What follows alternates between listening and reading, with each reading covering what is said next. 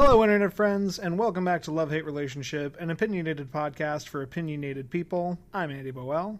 And I'm Alex Ruiz, and we're here to brighten your day, anger your soul, and tell you how to live your life in that order. That's absolutely right. Well, Andy, I hear you're busy these days.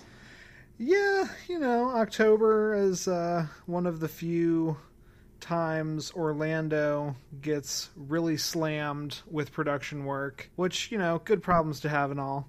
But I went from a summer of just reading comic books and not doing much of anything to oh my god it's four already let's let's okay let's go i've got like eight things i still need to do Oh, sweetie.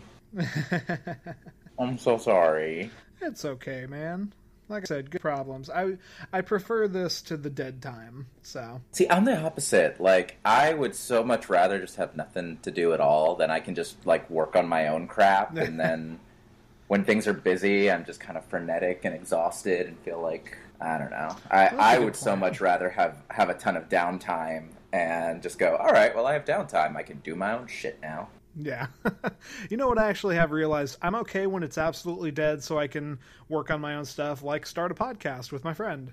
Um, and I'm okay when it's been super busy because I sort of like get into the zone and get into the grind. I hate the transition between the two. I hate when it's been Ah. dead and all of a sudden you're busy and vice versa. Okay. So you have been on vacation since last we spoke. Uh, I have been on. I did take a trip. Uh, so I went out. I went up to New York, Yeah. and you know that was that was my birthday gift from Stephanie. Uh, we hung out in Brooklyn a whole hell of a lot because I'd never spent any significant amount of time in Brooklyn. I think I mentioned on an older episode that like I was planning on going to a bunch of like. I had discovered that there were these Asian Mexican fusion restaurants. Right. I didn't find any of them. Ah. Brooklyn, it turn Brooklyn. It turns out, uh, and no one ever talks about this. Brooklyn's fucking huge, guys. Like Brooklyn is enormous and kind of hard to get around. Like if you're taking the subways, a lot of the time you got to take a train into Manhattan just to change trains to get back into Brooklyn, Mm. and it is weird. But no, we still had a great time. Like I got to see a couple of friends. I got to visit Coney Island, which I'd never done before, and it was interesting. It was closed for the most part, but we still got to like walk around and check stuff out and we had some Manhattan times and I'm just kind of reminded, okay, this is a place that I love absolute and, and it's funny.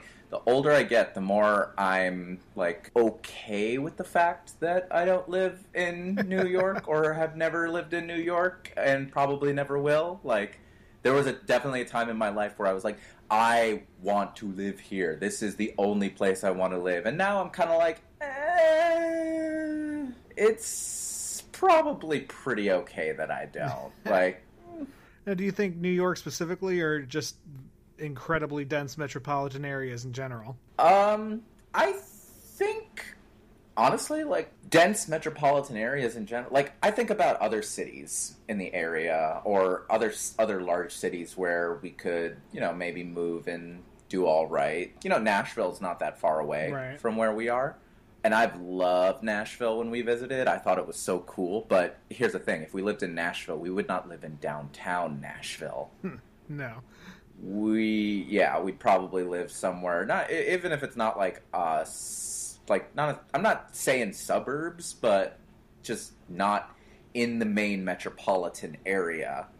Because eh, it's like you, you have to contend with the existence of kind of that apartment style living. Never mind that it, okay, fair enough, it's the most like efficient form of living, but you have to deal with neighbors on all sides, with walk ups, not really having a ton of space. I, I don't know. There's the more time I spend where I am, the more inclined I am to kind of see those metropolitan areas as places to visit and maybe places to hang out in, but I don't think I'd want to stay there. Sure, sure. Well, I don't think there's anything wrong with that. You either have that vibe or you don't, and it's not a right or wrong sort of thing. Know, it's just weird that it's like my tastes have shifted over the years. Maybe I'm, t- I'm 29 now, and I think I'm finally slowing down. Well, I wasn't going to put it that way, but yeah, maybe you know. Oh, sure, yeah, no, I'm, I'm 29. I'm I'm three quarters of the way dead, Andrew. Like This is true. Um, Yeah. I followed your guys' uh, Twitter feeds while you were there religiously, and my highlight of your trip is the two of you talking about how navigating the New York subway system is like a scavenger hunt, except it smells like pee. that was that was Stephanie's statement on it. Yes, that it's it was it was exciting. It was fun. We got lost like twice. Like we got on trains in the wrong direction. Oh, stereotype to break. On no fewer than two occasions, we had random like clearly have been living here for years New Yorkers come up to us and ask us, "Hi, you guys look like you need a little help. Do you know? Do, do you need some help with finding where you're going?" Like they were super sweet Aw. and super kind. And yes, in a place like New York, there are tons of people who all have places to be and can sometimes be a little brusque or can sometimes not think about space too much or or rather they know the space that they inhabit and if you are not considerate of space around you, you're an asshole. But like, there are a lot of people who are very kind and willing to come up to you and just help out because they can see that you're lost and they can see that you need a little assistance. And yeah, we we don't typically think of that when it comes to major metropolitan areas, especially in the Northeast. But Oh. people were super nice. That's that's Yeah. absolutely wonderful. That's what we need nowadays. More of that. Yes, more more more kind New Yorkers who just kind of sweet and nice and and happy to be there and and okay with your being there. Fuck you, my friend. Enjoy your day. Indeed, my man. Well, awesome. Hmm. So, what are we talking about? Uh, well, uh, quick format disclosure because it's been brought to our attention that we very often do not actually disclose the format of this show, folks. This is love hate relationship. Uh, we do three segments for each of these episodes. First off, uh, one of us brings a topic of something we love. Yep. Then the other of us brings a topic of something we hate. We trade those off. And then at the end, we take a relationship question from uh, one of you, our lovely audience, and we try and give you the very best, tremendously unqualified, but tremendously well meaning advice we possibly can. Yeah, that's So- that's a great way to put it. I, I do my best. Um, okay, so it is my turn to talk love. So, Andrew, I I thought this would be fun to do a little bit of a challenge. Okay. So, so those of you who read the title to this, you'll it, it shouldn't be a surprise. My love for this episode is The Doors, the '60s psychedelic rock band who uh, most people probably know for songs like "Break On Through," Yeah. "Light My Fire," "Touch Me," uh, "Roadhouse Blues," etc. But I want to do something a little bit different with this discussion. So, following this disclaimer right here, Andy, I ask you, and I will do my best to do the same thing. I want to have a discussion about the doors where, at least until the very end, we don't name or mention or allude to lead singer Jim Morrison any more than we have to. Any more than you just You did? accept- Okay. Yep, yep. Any uh, any any objections to that? Uh, is is calling him Val Kilmer a cop out? Uh, yes. Okay. Although, it's gonna be hard. um, you know, it's gonna be harder than I thought. Then. Look up idiot in the dictionary. You know what you'll find? A picture me? No! The definition of the word idiot, which you fucking are. Uh, we'll see. We'll see. I, I do have in my notes a couple of you know just mentions where I I make a comment or two where I have to because I'll be talking about composition, but I want to spend as much of my time as possible talking about the other three members of the band. Okay. So, Andy, you ready to go? Absolutely, go for it. All right. So, some basic background. The Doors formed in 1965, featuring keyboardist Ray Manzarek, a friend of his from his meditation classes, uh, drummer John Densmore, guitarist Robbie Krieger, and some other dude who Manzarek went to film school with. Following stints as the house band for both the London Fog and the Whiskey A Go Go in LA, where that other dude got them fired for drunkenly screaming fuck words at the audience, They signed with Elektra Records in 1966 and would go on to release eight albums over the next five years, seven of which made the Billboard Top 10 and went at least platinum. Uh, and then finally, uh, after What's His Ass stupidly died in Paris in 1971, Krieger and Manzarek shared lead vocals on two additional, very underrated albums before the lineup officially disbanded in 1973. Krieger and Manzarek later reformed with Densmore choosing to sit out, uh, and there was a legal battle over the name. You might have seen stories uh, maybe 10, 10 or 12 years ago for The Doors of the 21st Centuries with uh, Ian Astbury from The Cult doing a lot of the vocal duty. Yeah, there was some disputes there. They went on to play as Riders on the Storm uh, and later Krieger Manzarek, but afterwards all of them basically went on to quiet but moderately successful solo careers. So there's your background on The Doors before we get into this discussion. Now, what were you going to say, Andy? Well, so I want to go back and and you touched on um, putting out eight albums over over five years, and I'm genuinely curious, but I feel like that's a lot, right? That is that is a that is such a impressive output or or was it not and everyone was doing that back then and i and, and the doors just stuck around in my memory you know, it is funny because nowadays we think about it. It's uh, I think most of the music acts I'm familiar with they do an album every you know once a year is considered pretty decent. Yeah. If they do, if they, I spend a lot of time following hip hop acts, and a lot of them will do like album and then uh, like maybe a couple of mixtapes, which are just either which are usually a couple of alternate versions of a few songs and then a few like B side tracks. If you spent a lot of time listening to deep cut albums from alternative bands back in the '90s, it was pretty normal to do like LP and an EP. You know, they'd have the additional thing that was like another four tracks, and it would kind of be associated with the album. But when you get to the '60s, or really like that whole 50s, 60s, 70s era, it was not unusual for a band to do maybe two albums in one year. Like, um, I know Black Sabbath, they released their first two albums both in 1970, within about seven months of each other. I'm pretty sure the first couple, Led Zeppelin did their first, like, four albums, I think, in about two years, two years, three years, something like that. And you know, think about the Beatles. The Beatles did, I think, in an eight year period, I think they did 10 albums, 11 albums. So not sure. quite once a year, but a little more frequently than that. Sure, sure. I just, it's so interesting. I, because I can't put myself in that mindset of what that was like for bands to be produce, producing music quicker, but also there's no social media, and it's so much harder for people to get the word out. But I, I guess those those two things go hand in hand. Bands had to have what would be perceived now as a increased output so they could stay more relevant. Sure.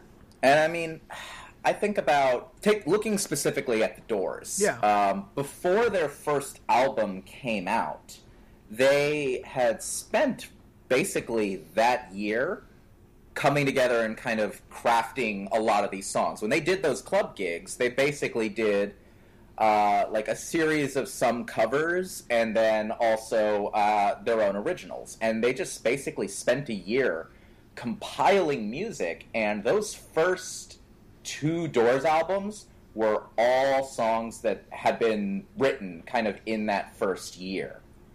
Uh, and even the third album, uh, which I want to say that was Soft Parade. Um, yeah, but there, even that third album, still, I think maybe half of it was all songs that they had written that one year.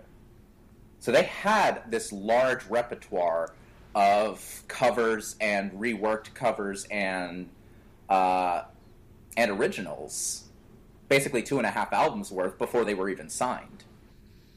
That makes a lot more sense then. But yeah, that's I mean, people our age and younger are going to be less familiar with the band, with the group. I have to admit, I um, I really didn't listen to the Doors very much at all until high school, and just sort of stumbled upon the initial album and went, "Oh my God, what have I been missing?" and got myself caught up. But their impact on rock and on the uh, on on the California 60s 70s rock culture at the time, I really think can't be understated. They're for, correct me if I'm wrong, but they're one of the bands that like made Whiskey a Go Go famous. Yes. So in the 80s, when all the hair metal bands were kind of really zeroed in on the Sunset Strip, the a lot of them have set, talked about this in interviews since. The, you know, the big goal, the big thing that they all wanted was to headline a night at the Whiskey a Go Go, because that was where the Doors had played very famously, and it Yeah. was and the A and R people would basically just go to the headline shows at the Whiskey a Go Go, and that's where they would go and sign Motley Crue or Poison or Cinderella or Faster Pussycat or any of those bands.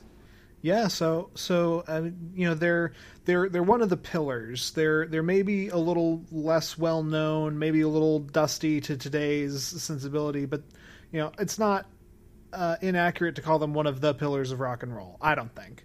Yeah, I mean they're and they're always up there in those discussions with the Hendrix Experience, with Big Brother and the Holding Company, uh, Jefferson Airplane. A lot of those kind of very those post Beatles, even though the Beatles were still playing at the time, but those kind of post Beatles, post British Invasion psychedelic acts. Yeah, The Doors are always featured really, really heavily in there, and I think that that's valid. You know, they the, when, when I think about where the Doors exist in kind of this realm of music and this period of time, it setting aside the um, implications that what's his face uh, completely everyone thinks about in terms of you know the their lyrics and the quote unquote tragedy of death or whatever.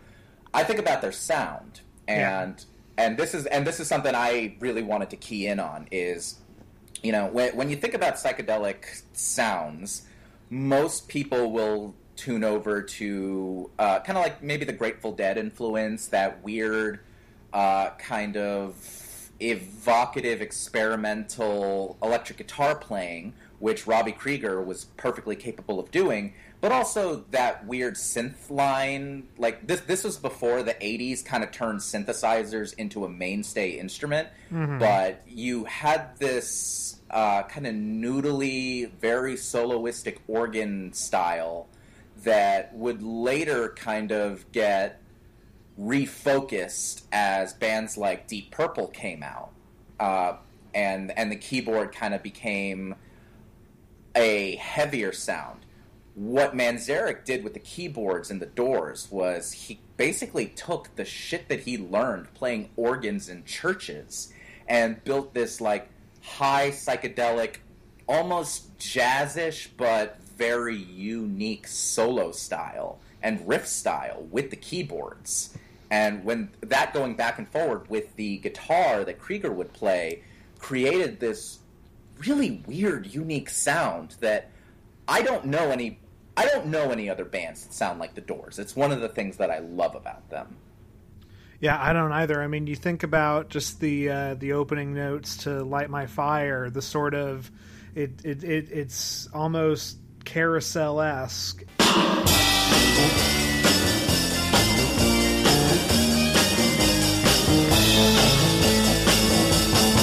And Yes. you know, I think I, I think I remember watching like a, a VH1 special on them, or or, or on the uh, on the initial album or something, and basically it was described that Krieger was basically keeping beat with the guitar instead of um, Densmore um, with the flamingo guitar influences and keeping Flamingo. keeping beat that way and you know um, Manzarek on the organ was basically you you've said it better, but basically manning the bass line. So taking these taking these things that instruments do, but doing them with different instruments.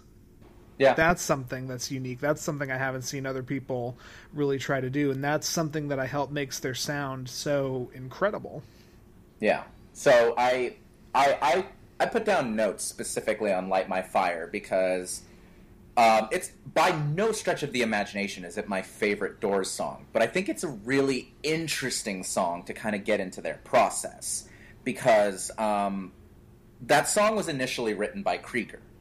Uh, and it, this is the part where if you watch the Doors, the Oliver Stone movie, like that scene where they're in a beach house and Robbie Yeah. Krieger is like, I, I wrote a song, guys, and he takes out this like notebook paper and he starts playing this like folky, know that it would be untrue, know that I would be a lie, like that. That was uh, how Light My Fire was originally conceived. Krieger had written it as kind of like this folksy song. They said that it kind of sounded like the Byrds Yeah. very very harmonious and nice and then what the band did and this is how they did most of their songs was they took it and they started messing around with it and playing through it in different ways so you had krieger who by the way can play blues can play rock can play r&b can play flamenco can play classical spanish guitar can play all of these styles and does them all really well. Highly recommend if you can look up any of robbie krieger's solo stuff from like years after the doors he has some of the best jazz guitar playing like period. But um, so you have this folksy song. You get densmore on it and densmore decide is playing around with these different styles and then he settles in on a bossa nova beat which is brazilian samba music. And he's like i kind of like this i kind of like this with uh with with the bossa nova. Let me play this bossa nova beat over it. And it was really weird for that song at first but it clicked. It worked really really stupidly well. Yeah. and then and and and with that, you know, Krieger started adjusting his guitar playing, especially because he uh, decided to kind of give it a little bit more of a straightforward edge, but also he was using these like flamenco style chord progressions. And then Manzarek just kind of fiddling around comes up with that opening riff, and it all comes together into this really different kind of weird song, but it works so well for what it is. Yeah, and then you got, you know, you've basically got these three musical geniuses who are experimenting in a way that just totally works, plus their homeless friend who, uh, you know, starts screaming his own lyrics off the top of his head. Yeah, basically. Like uh, the second the second verse was what was what Krieger did not write, and it was like there should be a love part, but there should also be a death part, and it's like, sure, whatever, who cares?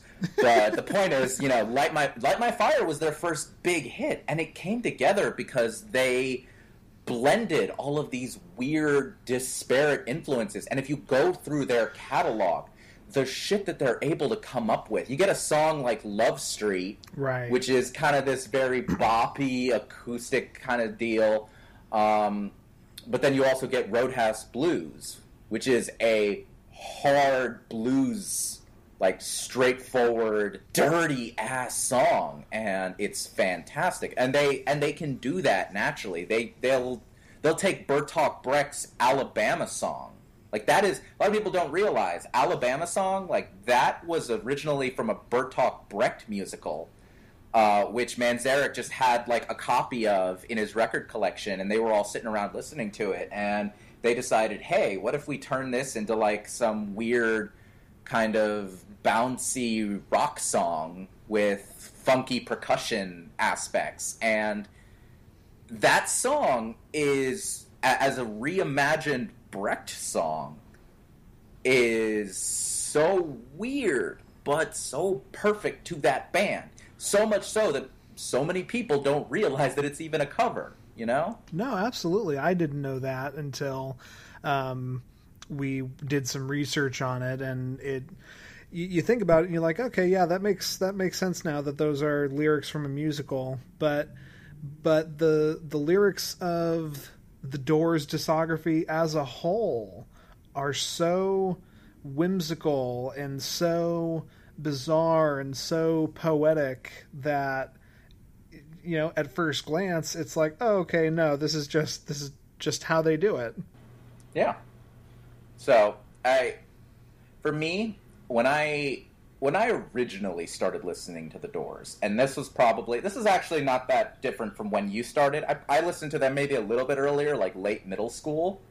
Um, just as I was kind of starting to dig into all of that, you know, I I read uh, "No One Here Gets Out Alive," which is a biography about what's his ass. Um, you know, I read that. I watched the Oliver Stone movie. I got all of their albums and I listened to them through constantly, and and I was very enamored with the lyrics and the singing and the vocal performance. And it was only as I got older, and maybe this is maybe, maybe the running theme of this discussion is coming away from kind of the weird hooks that Yeah. get you when you're young and you start listening to this music, the hooks of these stories. You know, we talked about tortured artists a while ago, and this idea, this narrative that we have, coming away from that and learning to appreciate the music as music. And it was really, it was really after I started playing guitar that I I picked up. I, actually, ironically, uh, Andrew, when I was a senior in high school uh, and you were a sophomore, we took a trip to New York. That's true. Uh, and while there, I went into a music shop and I bought a book of Doors sheet music, which I still have. I still have this book. And I started studying this book to try and learn how to play Doors songs from sheet music. And A, it's incredibly difficult because Krieger is a really brilliant guitarist whose stuff is not always terribly easy. But B, I it gave me it, it was sheet music for all instruments you know? Huh, so yeah. i was looking at these drum parts. I was looking at the keyboard parts. I even looked at the bass parts which is funny because um, the doors didn't have a regular bassist. They, their bassist was ray manzarek's left hand because he played a fender rhodes keyboard bass that he would play put on top of his regular organ. So his left hand would play a bass line and his right hand would play the melody parts. That's that's how they did that uh, during all their live shows. Now, granted, in the studio recordings, they'd hire studio bassists because uh, the actual bass guitar just sounds better on record. Yeah. But like that's how they played their live shows. Was Manzarek's left hand played the bass part, but it had bass music. It had it had all of this, and I really started digging into a lot of these songs. And I realized, oh my god, the sheer musicality of this band. Every member is, every member who plays an instrument plays that instrument so terrifyingly well, just like so brilliantly right. that that and it all blends together and it's and once again like this is a topic where i am angry that people don't give it more credit that people don't notice it that people that i can say ray manzarek and robbie krieger and nobody knows who the fuck i'm talking about when they're these brilliant music krieger krieger played all those songs without a pick he did not. He did it all with his fingers. He played every song throughout the course of the Doors' career without a pick. I'm just imagining the rock hard, blistery, terrifying stumps that must have been on the end of his knuckles. I'm saying, and he and it's just and he did it because he was like, yeah, I just I, I wanted to see how much I could do without playing for the with a pick for some years. And Sure. later he would go on to keep playing with a, he would play with a pick again later and then not later and like that's the the lunacy of that, you know. I, I the solo on five to one, playing that with just your fingertips. I've tried to I've tried to learn that solo multiple times. I can't play it with a pick. I can't play it without a pick. I don't have the coordination to play it with my fingers, but I'm not fast enough with a pick to play it. Yeah, I think for anyone who is particularly interested in the musicality and less in the cult of personality of the band, uh, I think you're absolutely right that Manzarek and Krieger and Densmore deserve much, much, much higher praise than they get in the public eye. Um, you know, it's unfortunate that they are not on a T-shirt and, and therefore not synonymous with the band like certain other people are. Yeah, I mean, let's be fair. They're ugly. They are three ugly men. Uh, they are. Um, and also, you know, it just. I don't know, man. I. when I think about a lot of these bands, uh, especially of the era, you know, we don't do this with the Beatles. You know, sure, everyone knows that John and Paul were some of the better musicians, uh, or rather, the better songwriters. Sure. Um, George Harrison, had he been in any other band other than the Beatles, would have been the head songwriter. But he was in a band with Paul McCartney and John Lennon, so he got screwed there. Um, but he was wonderful. Yeah. A- And, Ringo is Ringo. And Ringo got to write Octopus's Garden, and, and Paul hung it up on the refrigerator. Oh, sweetie. Well, also, um, well, I mean, he did a little with a little help from my friends, which is a great song. That's true, he You did. know, That's that's that's terrific, and he sang on a bunch of them. And Ringo is legitimately a pretty decent musician, but we know all of their names, you know. Um, but then think about the Rolling Stones. Most people know Mick and Keith. Right, and I can't tell you the other members of the Rolling Stones. I'll I'll admit that.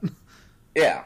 And I mean, some that's the thing. Some people will remember that Ronnie Wood joined some years later. Brian Jones was their original lead guitarist. You know, people who were fans of them back in the day. You know, Jones died pretty early. Like I think Yeah. he'd, on- he'd only been with the band like eight or nine years. Granted, he played lead guitar in a lot of those early hits, so people remember him for that. So he gets that. And you know, Ronnie Wood was with the Faces, and before he was in the Faces with Rod Stewart, I can't tell you the name of a single other member of the Faces that isn't Ron Wood and Rod Stewart. Sorry. um, yeah, that I, that exists. The Rolling Stones, you know, they, it's there's there's this cult of personality around them. It's it's it's Joe Perry and Steven Tyler. Never mind Yeah. the fact that the three other members of Aerosmith are really really crucial to that sound and have written so much to do with it. Yeah, it's you think about you, you think about most modern most famous rock bands um, and you know it's interesting the doors started over 60 years ago and i think that is a factor to why the rest of the band is a little more obscure than the one guy but but this is going to become a prevalent thing as we continue to move forward in time. You think about most famous rock bands, and there just must be something about humans that we want a frontman. We want to focus our attention and and usually you know this is a stereotype usually it is the singer but you know um, phil collins in genesis ozzy in black sabbath halford in Iron, uh, judas priest Yeah. i can't tell you the guitarist of Genesis or either guitarist Judas Priest. I can tell you Tony Iommi, but that's because Tony Iommi was the heavy metal John Lennon. Sure. Uh, I'll tell you right now, Judas Priest, uh, that's KK Downing and Glenn Tipton. I know that because I'm a guitarist. sure. That's always been a big factor. I think about guitar players a lot. I also think about bassists because I play bass, and I think about that a lot. Now, weirdly though, think about Fall Out Boy, Patrick Stump, Pete Wentz. Do you remember the name of the other two? I think one of them's name is like Andy The- Trower. yeah, the drummer's name is Andy, Andy something. Uh, Uh-huh. And no, I do not remember the lead guitarist of Fall Out Boy's name. Yeah, I, I don't know. I, I don't I don't recall. I just for whatever reason, it just doesn't Yeah, so there there has to be there has to be something sociologically where we we encourage the cult of personality and we want to fixate on the one thing. No, and I mean that's I think you're right. And for for the Doors, it's easy to fixate on the one character in this. If what they mean, here's where I fall, and maybe this is a you tell me if this is a cruel interpretation. I think in my head, if you care about the music more than about who they are in the culture or what they represent or what they represented or what have you, then you think about who wrote that keyboard line.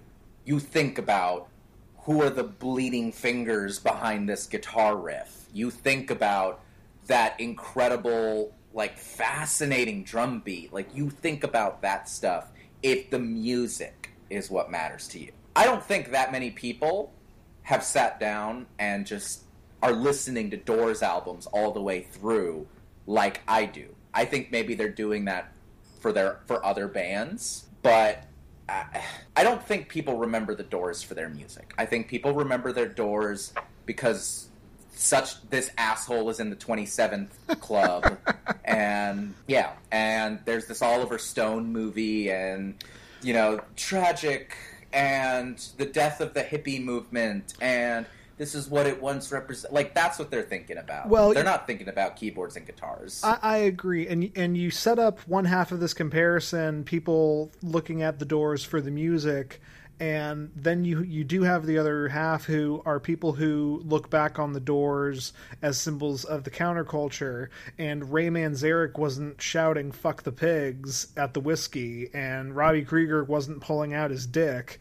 The other guy was, and it, it totally is easy to think about him for those facts and for the tragic artist facts. You know, his his uh, his face is on the T-shirt, and that T-shirt. I think I think we've. You know what? No, I'm not going to break. I'm not to break uh, a rule here. that T-shirt doesn't say so and so's name. It says the Doors. Yeah, you're right. I and it's sad because you know, uh, look, Hendrix died right around the same time. yeah, didn't Joplin as well? Yes, absolutely. I, I, I'm going to zero in on Hendrix because Hendrix definitively was a musician, and he's remembered a lot as a musician. People recall him. There's a reason people still say Jimi Hendrix is the greatest guitar player of all time. There's a reason you get these guitar ranking lists, and people have to all but say, "Okay, we're we're ranking the best guitarists of all time, not counting Hendrix, because Hendrix is this given." I think there's an argument to be said that Hendrix may not be the best of all time, uh, depending on what metric you're looking at. If you're looking at pure technical skill, I might give that to Wes Montgomery, who's a jazz guitarist that most people haven't heard of, because most people don't listen to jazz, and that's okay. I'm not telling all of you out there you're bad people because you don't listen to jazz. I'm just telling you, in terms of sheer technical skill, there might be some guitarists who are better than Hendrix. If you want to call Hendrix the most creative or innovative guitarist of all time, okay, we might have a conversation there because he definitely did really interesting new shit. But here's the point Hendrix, when somebody dies tragically, immediately they're they, they there's a chance that they can be canonized, especially when they're you know a big groundbreaking artist or represented something to someone. Hendrix was is remembered as a great musician because he was a great musician. Sure. And I'm going to break now because I want to wrap this up Okay. but I want to leave it with a thought. Jim Morrison is remembered for lyrics, some of which he did not write, because Krieger wrote half of Light My Fire. Yeah. Morrison only wrote the other half. Now, granted, Morrison wrote a lot of the lyrics for the Doors, maybe maybe most of the lyrics, but uh, he's he's kind of remembered for these lyrics. He's not really remembered for his singing. He's kind of remembered for this stage persona, but a lot of that is wrapped up in the fact that he was, you know, drunkenly ranting Yeah. at shows Right. because he was he was an alcoholic and he had a lot of struggles. And you know it, it's interesting to say okay he can be this really interesting example of a tragic figure in that regard. We can have that conversation.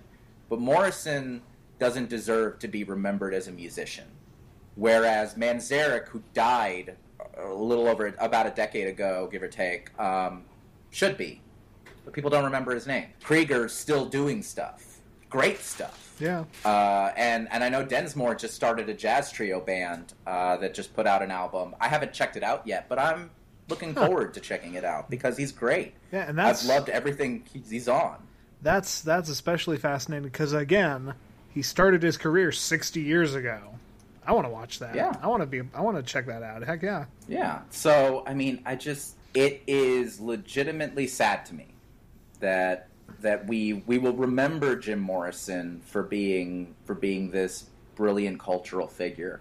I'm the Lizard King. but we can't remember the people who allowed him to call himself a musician because Right. without them, without them, he just did. He just wasn't. Without without the rest of the Doors, Jim Morrison is a failed film student living on a roof in California who probably, you know, goes to a bunch of counterculture rallies and writes some poetry and dies forgotten. Yep, basically. So I think you summed that up perfectly. So Well, that is uh, that is my discussion of the Doors, guys. I love the Doors. I highly encourage you listen to the Doors. Doors are a great band, but when you listen to them, listen to them. Don't just read the liner notes. Sure. Don't just focus in on the lyrics. Give some attention to the other instruments involved. And if you can, you know, support the other work that the others came out with. You know, Manzarek passed away not that long ago, but um, I just pulled it up. Densmore's band is called Tribal Jazz. That's Tribal Jazz with no space in the middle, all one word. Uh, I highly recommend check them out. And Robbie Krieger's constantly doing stuff under multiple band names. So if you just Google his stuff, please uh, look him up. But he came out with a series of really interesting guitar-only uh, albums over the last few years, and he is great. So check out his work as well. Yeah, absolutely. I'm going to be checking out Tribal Jazz, and I think it, it can go for a lot of bands that you know you want to actually give the credit where it's due and not just get sucked into the cult of personality, but especially for the Doors. And and I quite love Jim Morrison. I love his singing. I love that drank a bottle of Jack horse scream. but you know, Okay. to each their own. I I also love the musicality and just the brilliance of Manzarek and Krieger and Densmore, and so I think everyone else deserves to at least acknowledge them as well. Cool. So Good note to end on. let's go from a band of the counterculture to the culture that should be countered. Because this is this is kind of a weird one. These these our love and our hates are not uh, really related at all. But I, I think that's that's the best way to do it. Oh, good, good, good, good. So, all of you listening, uh, if you haven't turned off the podcast at this point because you find it hard to care about this next part, uh, I hate the NCAA, and we're going to talk about why.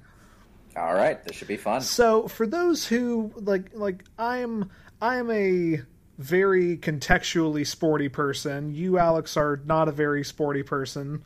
Um, I think uh, most of the people that I know for a fact are listening to this aren't necessarily sporty people. So I'm going to go ahead and say, you know, I'm going to sum up what is the NCAA.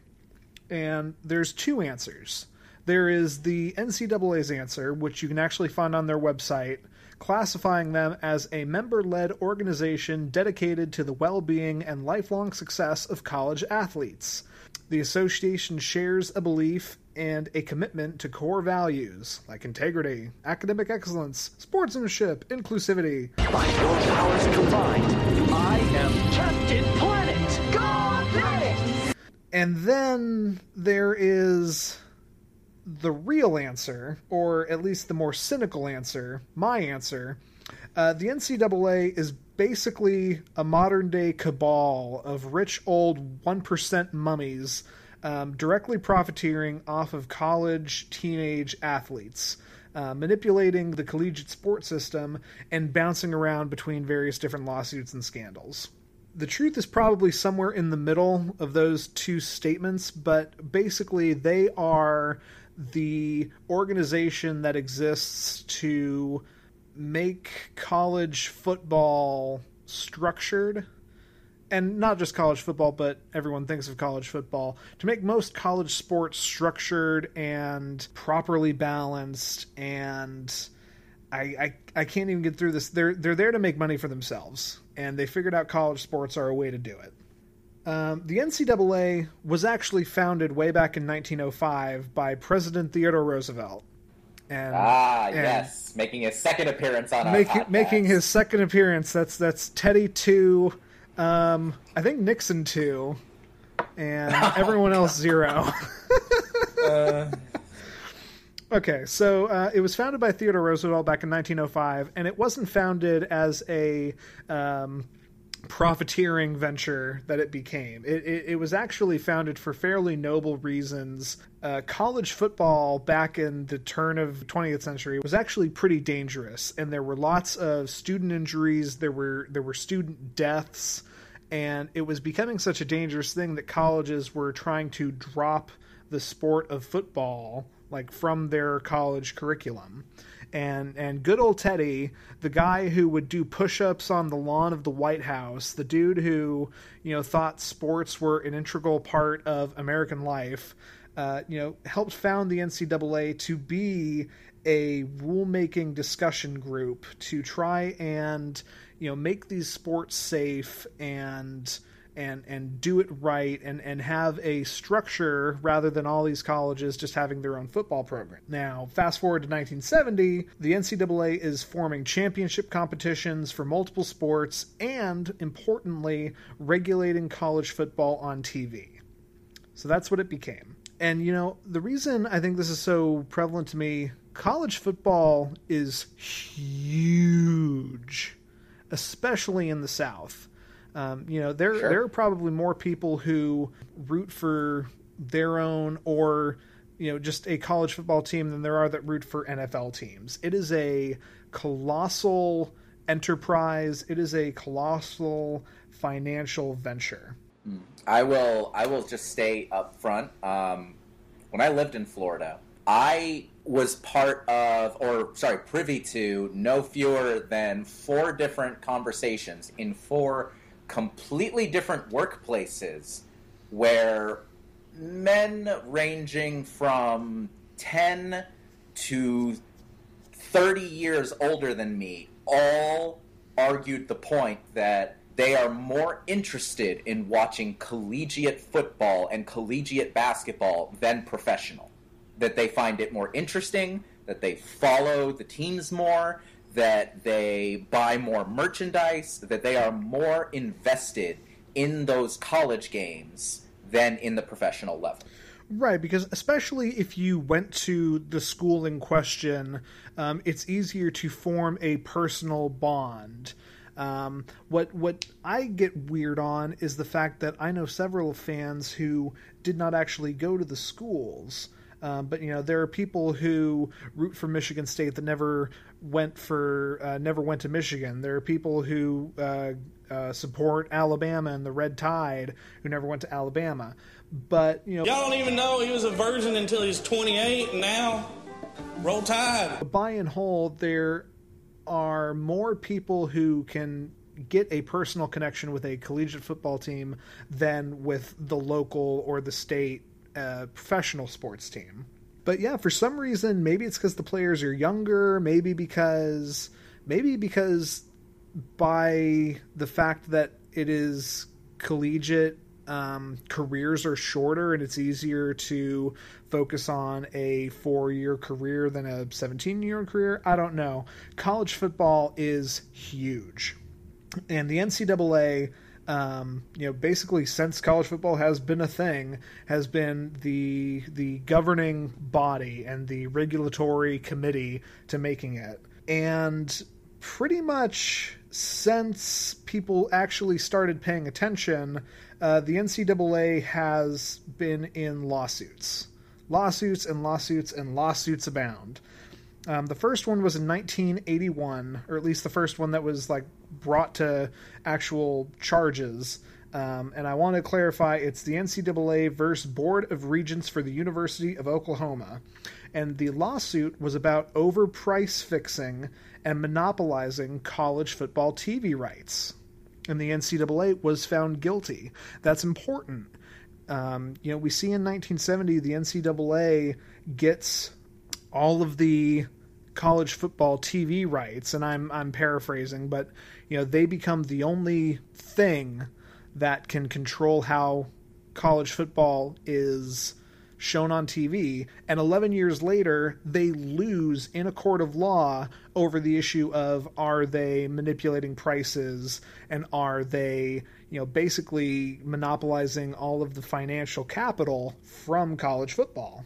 Sounds to me like you guys are a couple of bookies. Over the past few years, there have been a total of 13 other lawsuits, you know, ranging from uh, concussion protocol, which is something that is going to be another hate at another time. That uh, CTE and, and concussions as a whole are a problem that is ravaging most contact sports. Um, but the NCAA, being so closely tied with football, is no exception to that.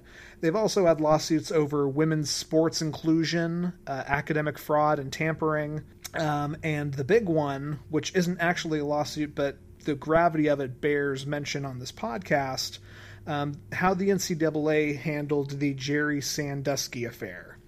For people who don't know who Jerry Sandusky was, uh, he was a pedophile. He was a pedophile who, it just so happened, was also the head coach for the University of North Carolina. And after it came to light that he was a pedophile, um, it also came to light that UNC knew and basically kept things under the rug because he was their successful football coach.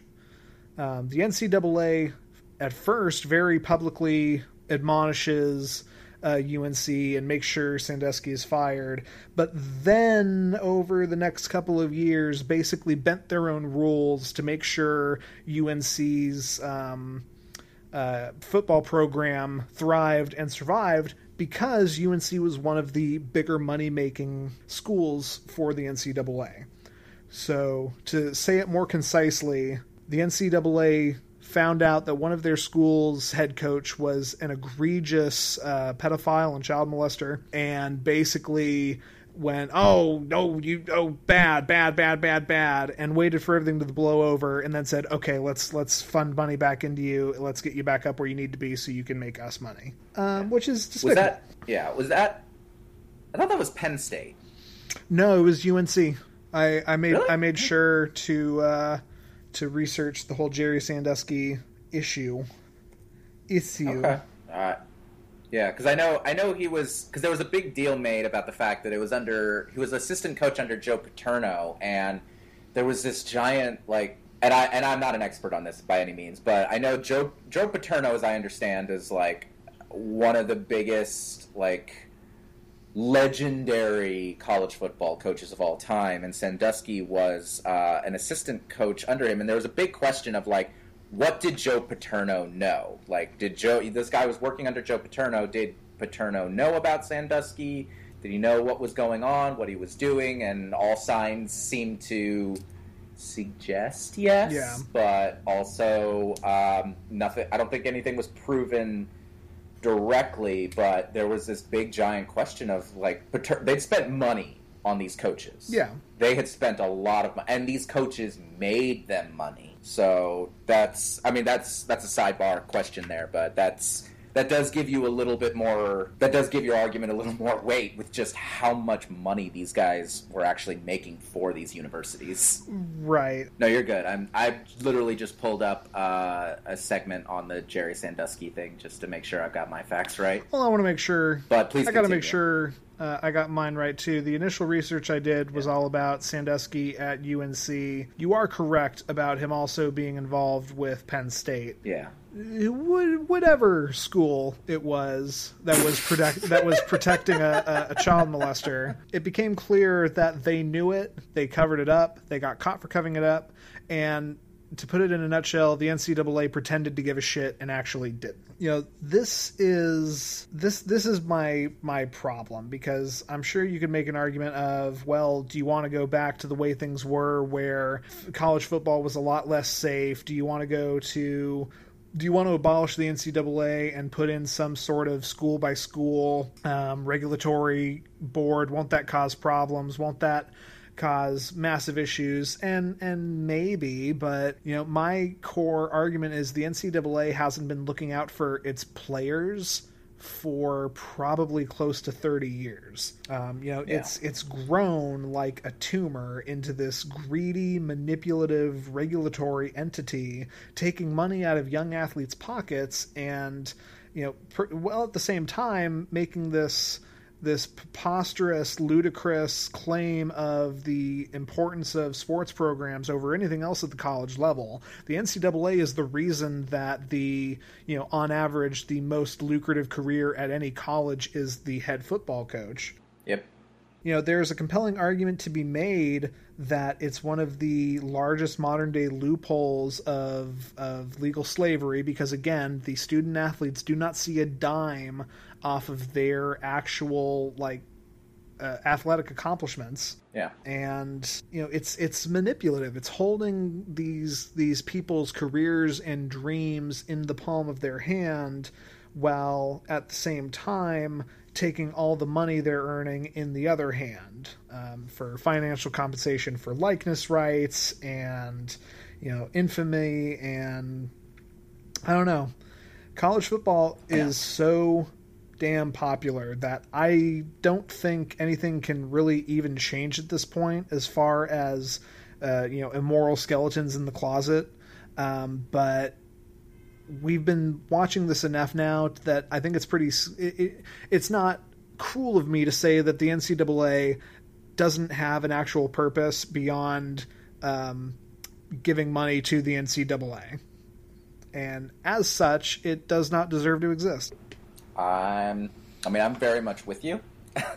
it's college athletics are they're a really weird monster because um, I, I think very specifically about how uh, the the legal slavery argument, which may sound dramatic to any lay people out here, you know, going through this uh, or listening to this statement who aren't really looking at the issue. The reason why you can say make a statement like calling it legal slavery is a the universities as well as the NCAA make a huge profit off of the labor and work of these individuals. And don't let it be twisted for these student athletes. It is work. They are regularly putting in daily practices amounting to a full-time job's work. That's on top of classes they're supposed to take. That's on top of everything else that they're supposed to maintain for their lives. They're, they're especially if you are a highly ranked collegiate athlete your your future kind of depends on you not only being successful in the game but also staying healthy also making sure that you can attend every single practice making sure that you remain uninjured because guess what happens if they get injured if they can't play anymore that's your ass there is no there are no protections for those athletes in the event that they start that they start in on a scholarship program uh, and then they lose their scholarship because of an injury. They lose their education. They lose that time, and they lose any opportunity for anything Yeah, else. they they lose On top they of- lose their livelihood. Um, and you know, I can remember sitting at UCF and sitting in um, the sort of lowest level um, American government class that was available, and it was chock full of the student athletes because the way colleges have gotten around balancing education with um, athleticism is to put athletes through the easiest courses, give them the easiest quote unquote educational degree they can when everybody really tongue in cheek knows, okay, no, you're here to be a basketball player, no, you're here to be a football player. Um, and that's completely ass backwards. Well, and the other side of it is, um, so the NCAA has very strict restrictions on paying athletes or, or the student athletes profiting in any direct Right. way from their work as athletes. And there's a there's an issue with that because even though like on the surface a lot of us can hear that and say yes no of course they're being paid in their scholarship money they're being paid in the chance at, at an education but when the when when the institution establishes that for you to maintain that scholarship for you to exist in this space you have to forsake your academic your, your academic privileges. You have to forsake actual time to study, actual rest that you require, actual proper education in cases where universities let student athletes slide through. You know, you're you're robbing them of an education first and foremost, and they have no. Cho- a lot of them have no choice but to allow their education to be robbed in order for them to even physically be there, because they're not going to succeed on the teams if they give their academics and their athletics equal measure. Well, that's not even getting into the the fact that you know the carrot being dangled in front of people's noses is you know the fame and fortune of a real athletic career, a real pro sports career, and that's not getting into the fact that you know ten percent of uh, all the college athletes in the world are actually going to make their respective um, pro leagues. That's not getting into the fa- into the amount of pro athletes who are in sports like. Uh, you know, uh, women's volleyball or or all the stuff that you see only in the Olympics and isn't actually a marketable sport anyway. But you know, look at baseball, basketball, um, football, hockey. You know, ten percent of the college athletes who are in these sports are actually going to make the league, and maybe another ten percent are actually going to have um, you know star careers that give them the financial recompensation that they're that that everyone is looking for, and that the NCAA is saying, uh, you know, we're not going to pay you now, but you're going to make it and do this. When a lot of them aren't going to make it and are going to be boned. And there's and there's this weird, un there's this strange unspoken question there, which is the NCAA can go to the universities and basically say, uh, okay, for your student athletes, you know, they have to abide by these restrictions in terms of them not profiting. They have to maintain such and such kind of grade point average. They need to be in good standing as far as behavioral issues. They need this, they need this, they need this, they need this. Uh, and then the universities are then put in a position where they say, okay, we have, in order for us to succeed as a football program or a basketball program or what have you, uh, we need to ensure that we, on paper, meet all of these requirements. Now, what do you do when, in order for your football players to succeed, they need to be practicing for eight out, six to eight hours a day? Uh, well, okay, we can see about getting them slid through their academics.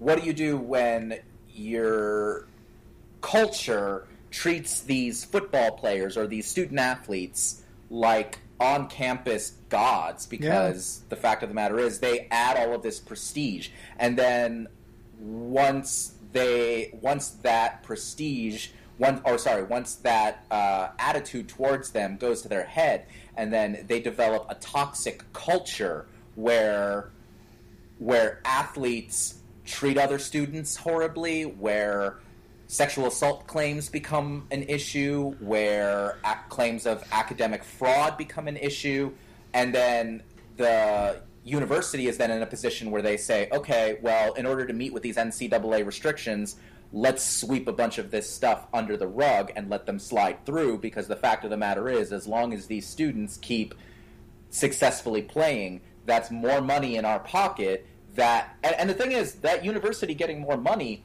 it's not that that's all you know a grind a grinding awfulness. That's part of that that can help out with further scholarships in the future. That can help pay for a lot of their academic uh, investments but it comes at this tremendous moral cost and the ncaa as an entity can sit here and go well everything looks fine here. We have all the paperwork that says all these students are maintaining their grade point averages, and none of these students have any probationary issues or any.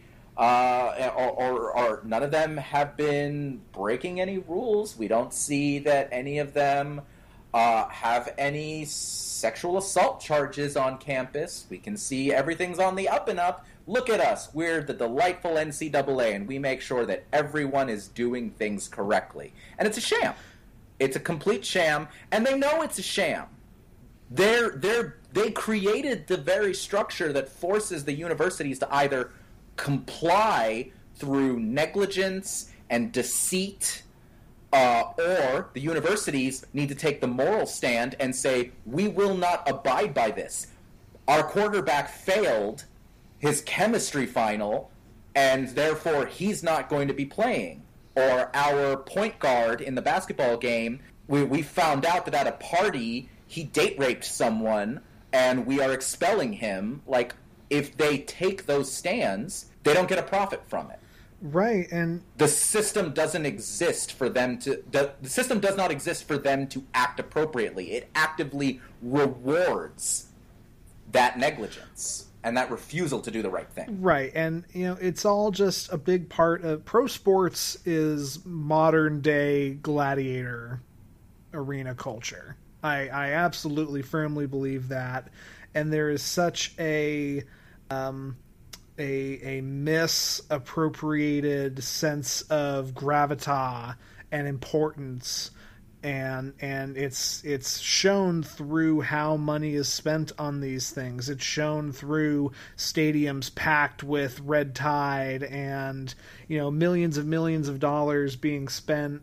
Um, and yeah some of it's going to the school but a good chunk of it is going to the NCAA and he, there's the Key and Peele bit about um, like a teacher's draft, and if if we treated um, you know uh, if if we treated education like we treat pro sports, what that would look like, and it's such a great bit of satirical farce because like I don't I don't care how much money is going into the school when I can sit here and and just know, just look and know that the money could be so much better spent um, in other infrastructure of our society. Uh, and the NCAA might not be the only like proponent of of why that is the way it is, but they are without a doubt one of the one of the key pillars to why that is. Yeah. I I'll be honest with you, dude. I I'm not angry that student athletics exists. I, I'm not even that kid who's like, like I, I got through college on loans and academic scholarships. I am not upset that there are people who get into schools on the back of athletic scholarships. I'm not. I I think that the more ways we can make for more people to have higher education, the better. And I and I'm not upset that these programs exist. I am upset at the blatant lie of something like the NCAA existing as a regulatory agency because they're not they're not regulating shit. Yeah, no, I agree. Yeah, I'm I'm not I'm not mad at the athletes. I'm not mad at the students. I'm not I'm not mad at that. I I am mad at these people that serve no greater function than to perpetuate this thing um, because that's how it's been. You know, um, there there have been six presidents of the NCAA since 1951, so that's averaging every 10 years. You know, there's there's a new guy. There are six people who have been the head of this body in the past um, 60 years and that to me looks a little shady. That to me looks a little cabalish. and you know, I remember in a previous episode the thing that gave me like the inspiration to talk about this and talk about this in the first place. Um, they they've been in football, they've been in basketball. They weren't in women's sports until women's sports sued them pretty much for inclusionary rights, and that's how the NCAA got involved with you know women's sports of any kind. And now they're looking at esports, which we've gone into is you know the big booming hmm. financial new frontier uh, for entertainment. And I just I I I, I hear that the NCAA is starting to look over at esports, and I, I cringe and I grit my teeth, and I get so upset that these pricks are going to find another way to get even more money and take it out of the hands of people that deserve it more. Auspicious. Yeah. So that's why I hate the NCAA. All right, that's the NCAA. That's my thoughts on them. Let's go ahead and get to the last segment, the relationship. Now, this right. week's, this episode's question uh, has come through the internet, um, and here is what we've got. Hey there, LHR. My question isn't about any physical relationships, but rather my emotional relationship with, well, everyone. How do I stop being envious of other people's success? I logged into Facebook for maybe two minutes, and after the first post of an old friend of mine with a new promotion, I already started feeling down on myself. It's not only Facebook, though. I have this problem in general where I am envious, jealous of people around me, usually people I know who are doing well. But I think it's rooted so deeply in me from when I was younger that I don't know how to fix it or how to work on it. From The Green Eyed Monster. And I gotta say, I love a Berenstein Bears reference whenever I can get it. Oh, Andrew, don't read any of their new books. They're they're like weirdly evangelical now. Uh, we live in a split level tree. Mama, Papa, sister, and me. whew. Uh, okay, do you want to start in for uh, Green Eyed Monster here, Go or ahead, shall my I? man. Okay, so Green Eyed Monster. Uh, can I can can I call you Greenie? Um, you didn't answer. Okay, so this is a pretty funky way to phrase your question because it, it sounds like your issue is not actually with the relationship you have with any of these other people. Uh, it seems like your relationships with these people are emphasizing an innate trait to yourself. So I will I, I will state up front uh, that I highly recommend uh, therapy, counseling in general, to get that kind of self examination. I, I will I will put that out front. That is the very best thing you can possibly do. The second best thing you can do is to wh- wh- when you think about envy specifically as it pertains to people you know, people you don't know maybe that well. You know, you talk about looking at this person through a Facebook post, and you know you're you're jealous of a promotion. You say that you feel down on yourself. That suggests to me that you see someone else's success and you are formulating this comparison between where they are and where you are. Now, you don't say if this person is in your field. You don't say how long they have been at this particular job versus how long you have been at your particular job. You don't give us that context. But I will say to you that jealousy pretty much always comes from a sense of insecurity in oneself.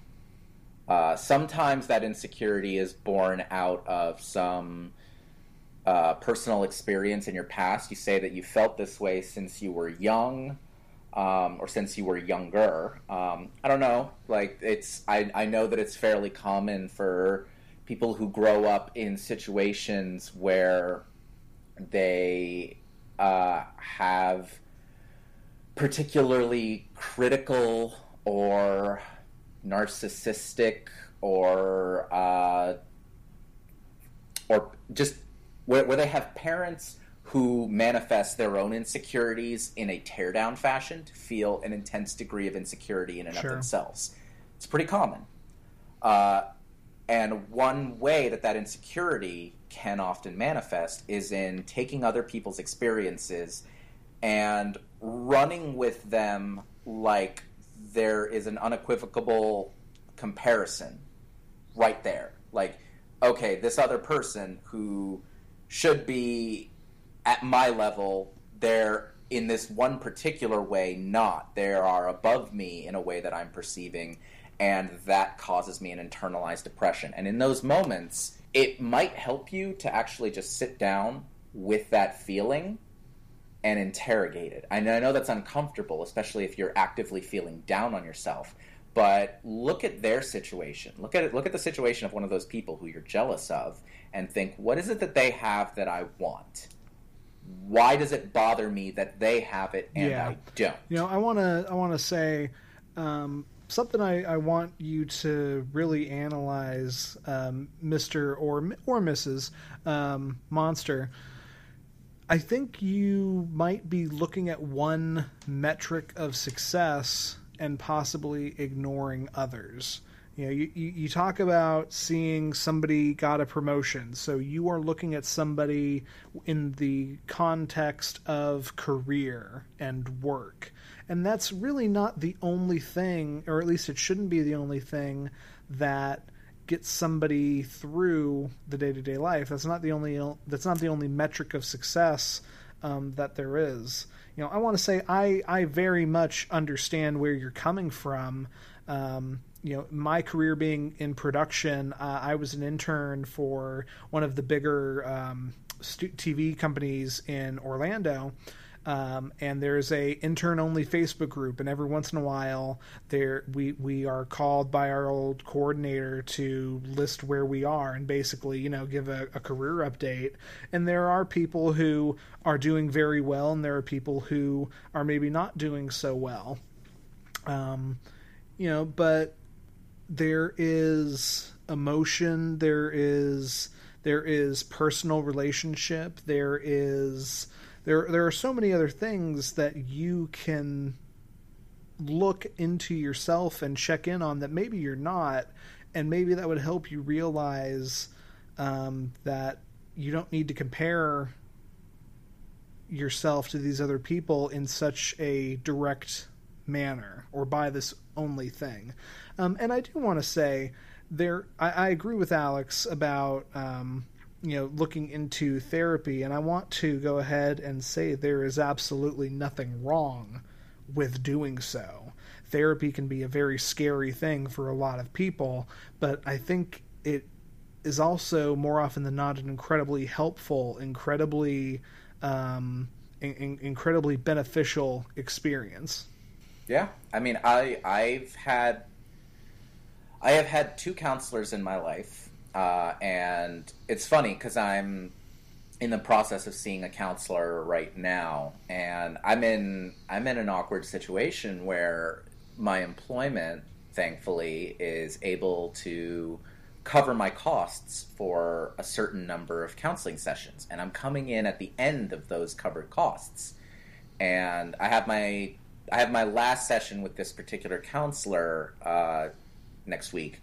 But at my last session with her, I told her I have a lot of anxiety about stopping counseling. And she, you know, like a good counselor, asked me a bunch of questions about that and wanted to know. And, and the thing that I kind of kept coming back to was my life feels better when I have regular counseling.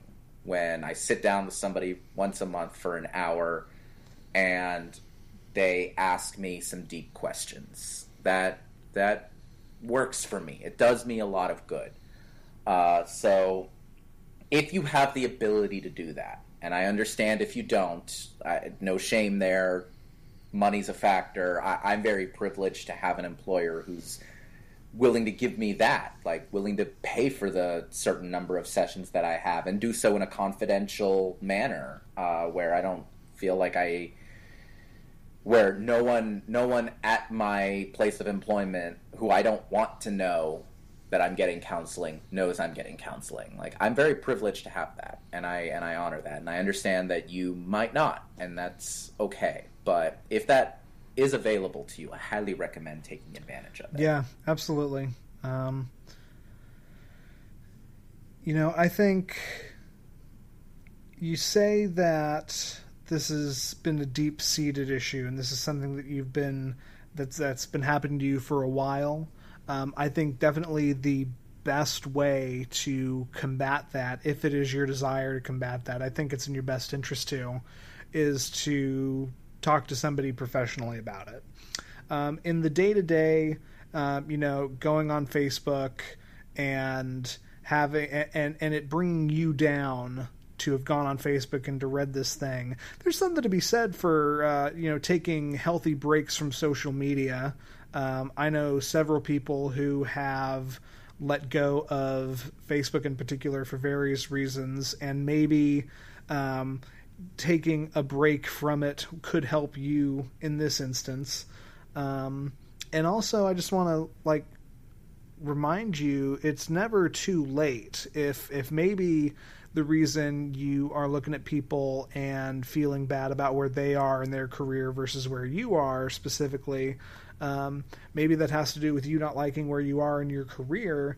It's never too late to make a change, and it's never too late to um, really come into your own. There are there are several examples I could list off, mainly um, in the arts and in acting. But my, my point is, um, you know, no matter how old you are, maybe you make a change, and you absolutely can do that. Um, and that's my other piece of advice for you. And I'm going to close out with one more thing. Uh, and this is this is a piece of practical advice. This is something that I want to ask you to try because it has been weirdly successful for me. And Andrew, I'm sorry, this is about to sound Okay. crunchy as hell. uh, so maybe not. Maybe it's not super crunchy, but it's crunchy by I am you know my standards, earphones. my nihilistic shitty standards.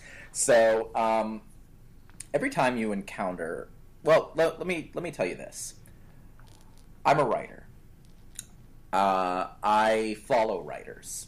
A lot of my friends are writers. I am a writer who is currently in swabs of large projects. I'm not submitting like I probably should. Uh, a lot of that is the fact that I'm working on one big project, and a lot of that is it's terrifying and time consuming and mentally exhausting. And that's something I need to own. That's a separate issue. But I follow my friends and I follow people I admire, you know, whether it's on Twitter or even just, you know, they, they message me their stuff. Like, I've got friends who are publishing in really interesting, great places. And I am not going to tell you that I don't have an instinct to feel jealousy at that. You know, I've got I've got a very good friend right now who just got his first book deal, and dude is my age, and I he I heard that and there and in the mix of emotions there I felt some degree of jealousy. And the practical advice I give you, this is the thing that I have chosen to do when the people in my life are having professional successes that I want, is before I react, before I have time to think about it, the first thing I do is I congratulate them. And I tell them that I'm proud of them. Every time one of my friends gets a book review published, gets a journal article published, gets a story or a poem published, I share that shit everywhere. I put it out there and I tell them I'm proud of you. Every time I see it, I'm like, I am so proud of you. Hey everybody, look at what my friend did. When when they tell me this stuff in person, when they have successes beyond me in person, you know, I give them a hug and I tell them I am so proud of you. You did such a good job. You deserve this. And I don't know what it is. But the fact that I put that forward verbally, that I verbalized to them, I am proud of you. You are successful. I don't even think to myself that often anymore, hey, I wish that I had your success. Hey, I'm jealous of you. Because there's something about just audibly vocalizing that I'm proud of them that makes me, it turns me into the person who thinks that first because I'm the person who does that action consistently because I'm so supportive. So, when you when your Facebook friend has a promotion, instead of going I want a promotion, I'm sad about that. Before you do that, before like if you end up having that thought, okay, but before you have that thought, I want you to open up that Facebook post and type underneath it, congratulations, I'm so proud of you. When you're out with people and they tell you, I just got engaged, uh, I just bought a house, I finally fixed my relationship with my parents, I. whatever it is, whatever successes they have, whatever good news they have, instead of. If you end up feeling bad about yourself afterwards, okay, but before you give yourself time to feel bad. Give yourself the time and the acumen to tell them, "Congratulations, I'm so proud of you." I don't know what it is. I, it's there's something about that action that for me has completely changed so much of my view about it, and I feel I'm not going to say it's 100% better, but I feel better, way better than I did before about it. So that is a piece of practical advice. That is a challenge I pose to you, Green Eyed Monster. Next time you run into And I don't this. think that was crunchy at all. I thought that was wonderful. Oh, you're a sweetheart. Well, you so are. there you go, Greenie. Um, you know, I think we've given you some ideas of ways you can combat this issue, both uh, internally and externally. Um, you know, really hope it helps. Yeah. Um, and I'll, I'll be checking in on you to see um, how you're doing in a, in, in a while, and if uh, you know if if you can help change your worldview a little bit. Um, so that's been us. That's been our show. That's been love hate relationship. Just a reminder: if uh, you have a relationship problem with uh, you know a loved one, friend, coworker, uh, you know we just kind of did one that was a relationship with yourself, and I'm going to count that. Um, if you have a question for us, please send them in. You can send them to love hate relationship podcast at gmail.com, and we promise we'll read them. You can subscribe to us on iTunes, Google Play, Stitcher, Spotify, YouTube, or even TuneIn Radio. You can also see our website at lovehaterelationship.net. You can submit your questions there as well as just kind of check out all our stuff in one place. Uh, and you can tweet us at LHRPod, that's L H R P O D, with your questions and follow us there to keep up with new episodes. That's right. If you want to follow us personally, I'm Andy Boel. You can follow me at Twitter at JovoCop2113. And I'm at A underscore X underscore R U I Z on both Twitter and Instagram. Uh, as always, everyone, thank you so much for listening. And once again, as always, please tell your enemies.